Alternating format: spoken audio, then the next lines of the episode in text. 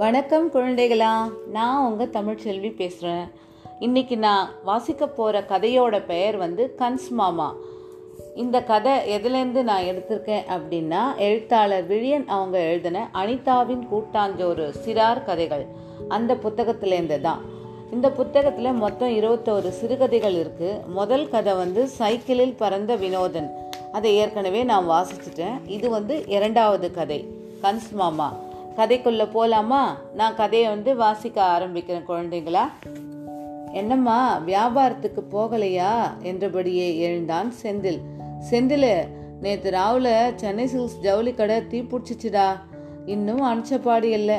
இன்னைக்கு கடைக்கண்ணி எல்லாம் இருக்காதுன்னு நினைக்கிறேன் என்றால் படபடப்பாக. வெயில் தாக்கம் குறைவாக இருந்திருந்தா நாளை பள்ளி திறந்திருக்கும். ஒரு வாரம் இப்போது தள்ளி போயிருக்கு. ஏழாம் வகுப்பிற்கு செல்கிறான் செந்தில். அம்மா தியாகராய நகரில் சென்னை சில்க்ஸ் எதிரே சமோசா வியாபாரம் செய்கின்றார். சென்னை சில்க்ஸ் எதிர்வரிசை கடை ஒன்றில் அப்பா காவலாளியாக இருக்கிறார். அப்பா வந்துட்டாரா? என்றான்.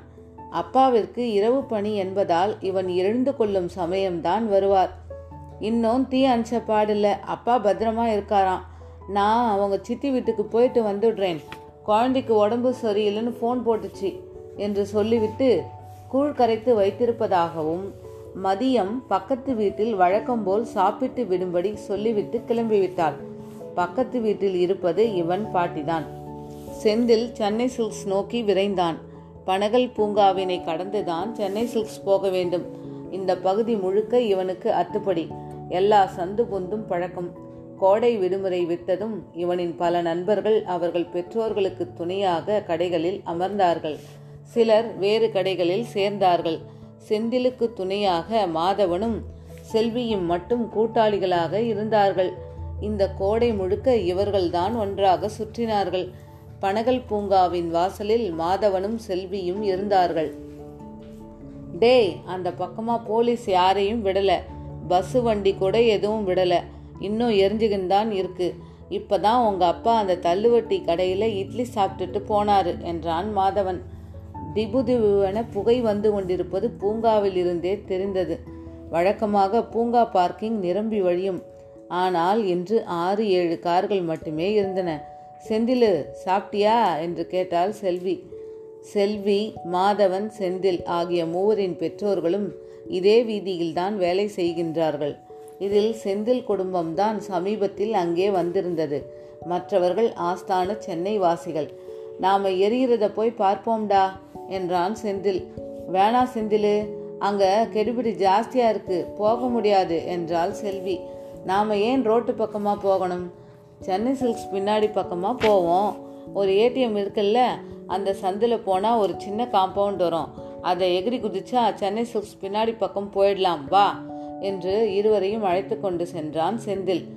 செந்தில் எரியும் இடத்தை உடனே பார்த்திட வேண்டும் என்பதற்கு ஒரு காரணம் இருக்கு. சென்னை சில்க்ஸில் கன்ஸ்மாமா குடவுன் காவலாளியாக பணிபுரிகின்றார். அம்மாவை பார்க்க வரும்போது பழக்கம். இந்த வருடம் அவர்தான் செந்திலுக்கு பள்ளிச்சீருடை எடுத்து தருவதாக சொல்லியிருந்தார். போன வருடத்து ஆடை சின்னதாகிவிட்டது. வீட்டில் கேட்டதற்கு கையில காசு செந்தில் என அப்பாவும் அம்மாவும் கைவிரித்து விட்டார்கள். கன்ஸ் மாமா ஒரு நாள் அம்மாவிடம் அழுது கொண்டிருந்ததை பார்த்து காரணத்தை கேட்டார். என்ன கலர்? என்ற விவரம் கேட்டு நான் சம்பளம் வந்ததும் வாங்கி தரேன்னு சொல்லியிருந்தார். இன்னைக்கு தேதி முப்பத்தொன்று. சம்பளம் வந்திருக்குமா? ஆடை வாங்கி தருவாரா? என்பதை விட மாமா பத்திரமா இருக்காரா? என்ற கேள்வியே செந்திலுக்கு முன்னர் இருந்தது. கன்ஸ் மாமாவிற்கு சொந்தம் என்று யாருமே இல்லை. அவரை பற்றி செந்தில் மட்டும்தான் விசாரிக்க வேண்டும். ஏடிஎம் செக்யூரிட்டியும் அங்கே இருக்கவில்லை. அந்த சந்தில் மூவரும் சென்று காம்பவுண்ட் சுவரை எகிரி குதித்தார்கள். தீ எரிவது நன்றாக தெரிந்தது. அந்த பகுதியே புகைமண்டலமாக இருந்தது. சைரன் சத்தமும் காக்கி உடையுமாக எங்கும் தெரிந்தது. அந்த கடை வளாகத்திற்குள் குதித்து விட்டார்கள் அந்த பகுதியே தீக்கு இரையாகி இருந்தது. நிச்சயம் எல்லா துணிமணியும் எரிந்து போயிருக்க வேண்டும். ஜவுளிக்கடை ஊழியர்கள் சிலர் மட்டும் அங்கே நின்றிருந்தார்கள். செந்திலின் கண்கள் கன்ஸ் மாமாவை தேடின. ஒருவேளை வீட்டுக்கு போயிட்டாரா? பத்திரமா இருக்கணுமே? என்று எண்ணிக் கொண்டிருந்தான். நல்ல வேலை யாருக்கும் ஆபத்து இல்லை என கூட்டத்தில் யாரோ சொன்னது கேட்டதும் நிம்மதி அடைந்தான். கூட்டத்திற்குள் கலந்துவிட்டு தீயணைப்பு படையினரின் பணிகளை பார்த்து கொண்டிருந்தனர். ஒரு கை செந்திலை பிடித்து இழுத்தது. கன்ஸ்மாமா தான் ஆடைகள் முழுக்க கருப்பாக இருந்தது. என்னடா செய்றீங்க இங்க? போங்க இங்கிருந்து என்றார். மாமா நீங்க பத்திரமா இருக்கீங்களா என கேட்க நினைத்தான். மற்ற இருவரையும் தள்ளி கொண்டு கட்டிடத்தின் வடக்கு பக்கம் வந்தார். அப்பா வீட்டுக்கு வந்துட்டாரா? என கன்ஸ்மாமா கேட்டுக்கொண்டிருக்கும் போதே ஜவுளி கடை சூப்பர்வைசர் வந்து கணேசா உடனே நீ ஆஸ்பத்திரிக்கு போ. அங்கே ஆம்புலன்ஸ் நிற்கிது பாரு. எவ்வளவு நேரம் உள்ள நெருப்பில் இருந்த போ போ முதல்ல போய் உடம்ப பாரு என விரட்டினார். லோக் லோக்கோன இருமிக்கொண்டே மாமா நகர்ந்தார். அப்பாவை தேடி அவர் கடைக்கு மூவரும் சென்றனர். நீங்கள் ஏன்டா இங்கே வந்தீங்க? தீ அணைக்கிற வரைக்கும் எங்கள் முதலாளி இங்கேயே இருக்க சொல்லிட்டாரு. நீ போ. நான் சீக்கிரம் வந்துடுறேன். சாப்பிட்டியா? என்றார் அப்பா. சரி என்று வீட்டை நோக்கி கிளம்பினார்கள். செந்திலு அப்பாதான் என்னப்பா? நேற்று நைட்டு தீ பிடிக்கிற கொஞ்ச நேரத்துக்கு முன்னாடி கணேசன் வந்தாரு. நீ ஸ்கூல் ட்ரெஸ் கேட்டிருந்தியாமே? உன் சைஸுக்கு வாங்கி கொடுத்துட்டு போனாரு. இந்தா இந்த கவரில் இருக்கு பாரு என கவரை நீட்டினார். கதை முடிந்தது.